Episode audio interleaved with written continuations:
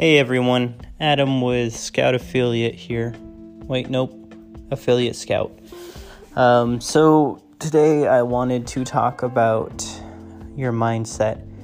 One of the things that I've noticed is there are people who, you know, used to be pretty prominent in my life that have a mindset that I used to have that don't really support me anymore. Um, it's not that they're going against me, but their way of thinking is definitely something that, you know, would hold me back it, as I try to progress. Um, and there's nothing wrong with the way other people think.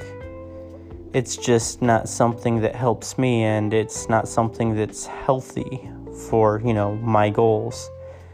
Uh, you have to become more resolute with your way of thinking, with your mindset. You know, make sure it's actually deep, deep within your foundations so that you know you can rely on yourself.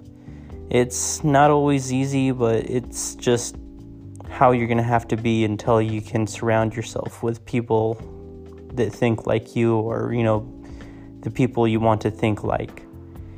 It's not always easy, but just know that there are others out there with similar mindsets to you that have similar thought processes. Uh, you know, that while you can still hang out with some of the old people that you used to, you should probably bring other people into your life that, you know, help support your mindset, help expand your mind, and just raise you up to the next level.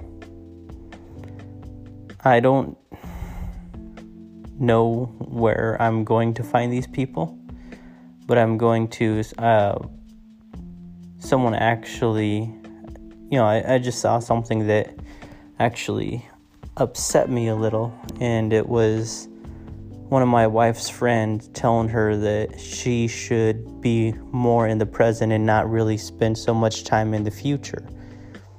While it's good to be in the present, it's also very important to be future focused as well.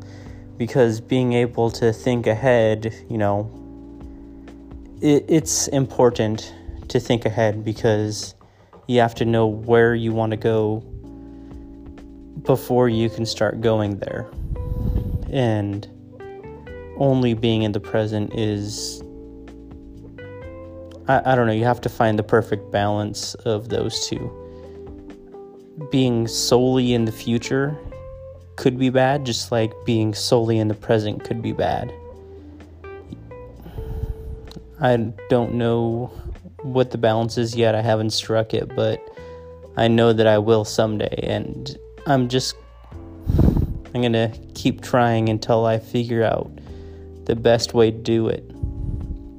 All right. Well, you guys have a good night. I'll talk to you tomorrow.